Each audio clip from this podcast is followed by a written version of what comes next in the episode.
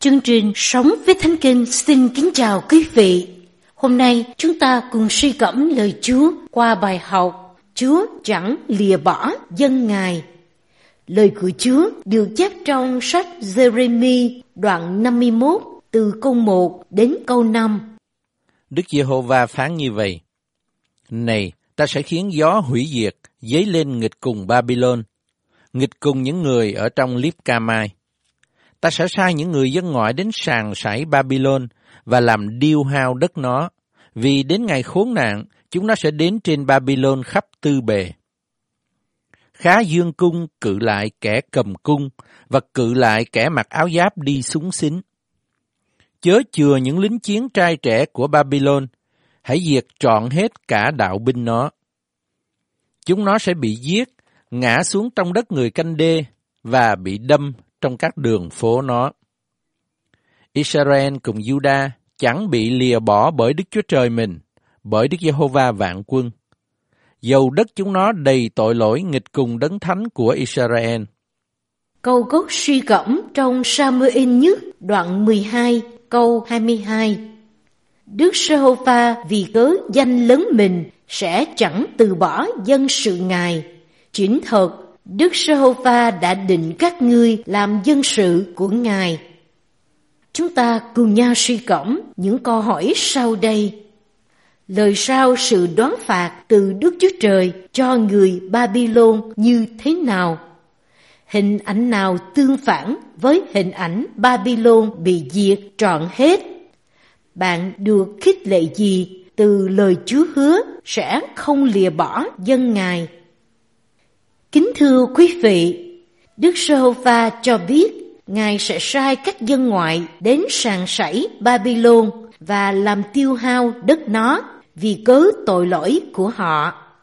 Và những lực lượng được Đức Chúa Trời dùng để tấn công Babylon không phải là số ít, nhưng là một lực lượng đông đảo sẽ đến trên Babylon khắp tư bề.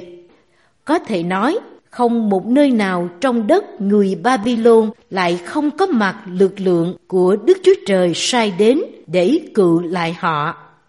Chúa khiến gió hủy diệt dấy lên là hình ảnh lúa bị sàn sảy, trấu bị gió thổi bay đi, cùng những cụm từ chớ chừa, hãy diệt trọn hết, thật dễ dàng để chúng ta hình dung đến một cuộc chiến vô cùng khủng khiếp và cuộc chiến ấy tàn phá sạch hết, khiến Babylon sẽ không hề có dân cư nữa.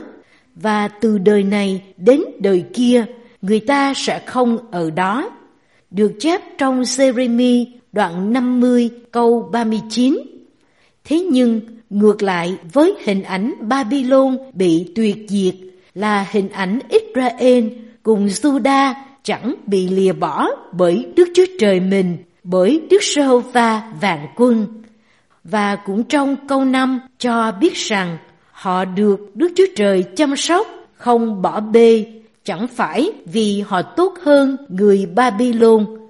Bằng chứng là hình phạt phu tù họ đang gánh chịu là do sự bội nghịch của họ đối cùng Đức Giê-hô-va. Tuy nhiên, bởi vì lòng nhân từ và thương xót của Đức Giê-hô-va đối cùng dân Ngài. Khi Ngài đã tha thứ cho họ, tội lỗi của họ chẳng còn được kể đến nữa. Được chép trong Jeremy đoạn 50 câu 20.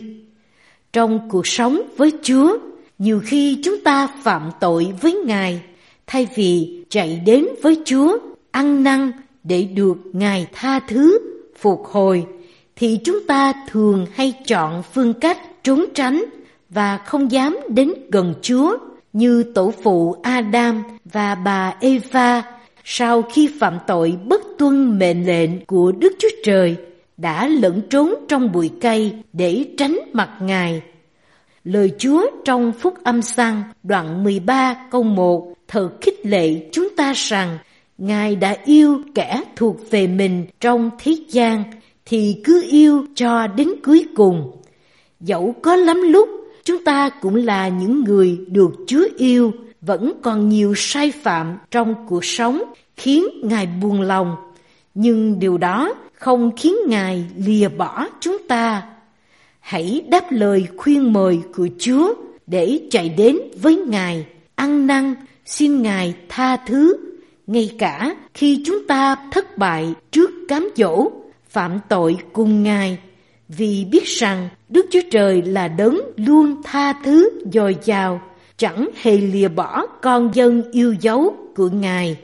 Được chép trong Esai đoạn 1 câu 18, đoạn 55 câu 7.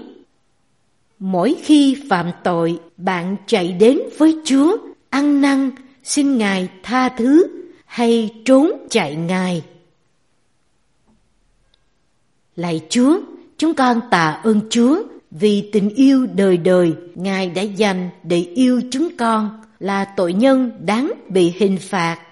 Xin Chúa giúp chúng con luôn chạy đến với Chúa, ăn năn để nhận được sự tha thứ, phục hồi, chứ không chạy trốn khỏi Ngài. Trong danh Đức Chúa Giêsu Christ. Amen. Chương trình Sống với Thánh Kinh xin kính chào tạm biệt quý vị. Hẹn gặp lại quý vị trong chương trình ngày mai.